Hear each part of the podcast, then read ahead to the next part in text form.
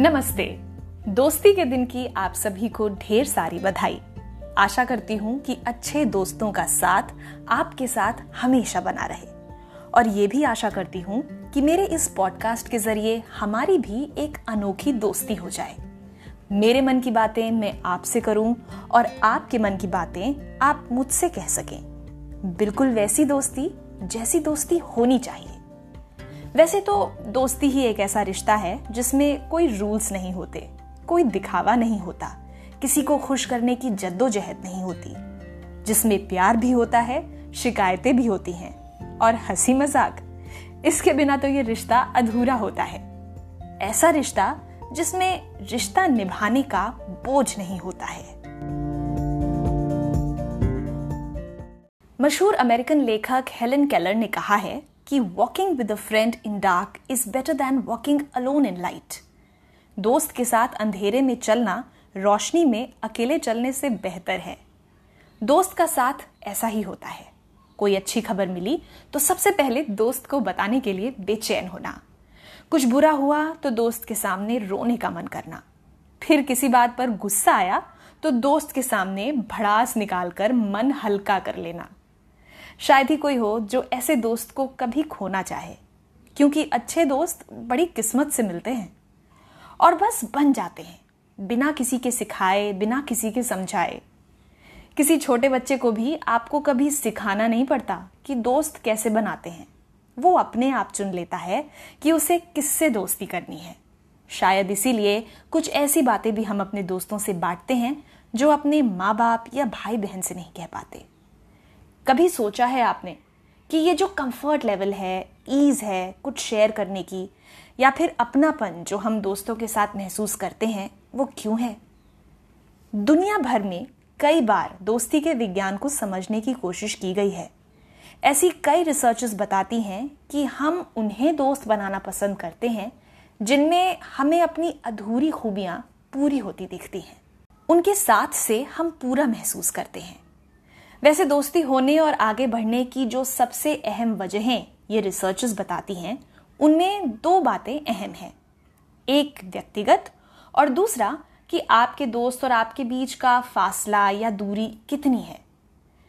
व्यक्तिगत या personal reasons में आता है कि आप अपने दोस्त से कितना खुले हुए हैं, उनके साथ आप कितना समय बिताते हैं, और आपके कौन से शौक या इंटरेस्ट मिलते हैं।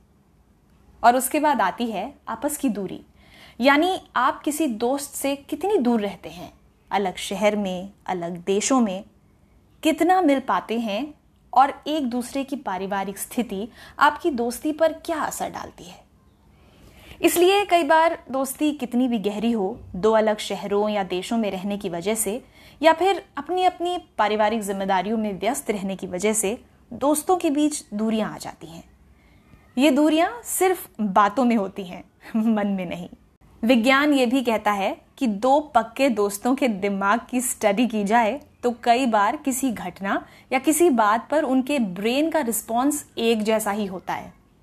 कई बार जब आप अपने दोस्त को दिल से याद कर रहे होते हैं तो उसका एकदम से फ़ोन या मैसेज आ जाना भी यही बताता है। बचपन की दोस्ती कई बार आगे चलकर पहले जैसी नहीं रहती। दो दोस्त अलग अलग तरीके के व्यक्तित्व में ढल चुके होते हैं। सोच में तो कई बार बहुत फ़र्क होता है। लेकिन अगर एक दूसरे की सोच का सम्मान हो तो दो बिल्कुल अलग तरीके के लोग भी दोस्त हो सकते हैं। महान दार्शनिक द फ़ेमस फिलोसोफर एरिस्टोटल ने भी तीन तरीके की दोस्ती को बताया है।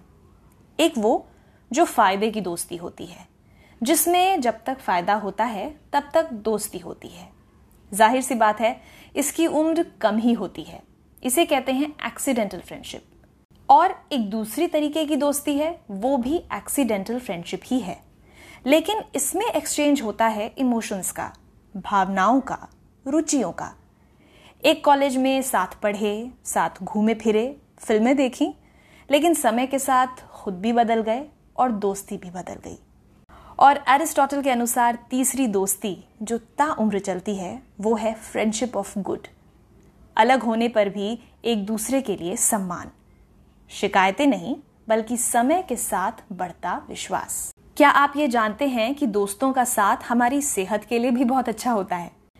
पिछले 80 साल से चल रही Harvard study of adult development ये बताती है कि जो लोग अकेले होते हैं, वो ज़्यादा दुखी होते हैं।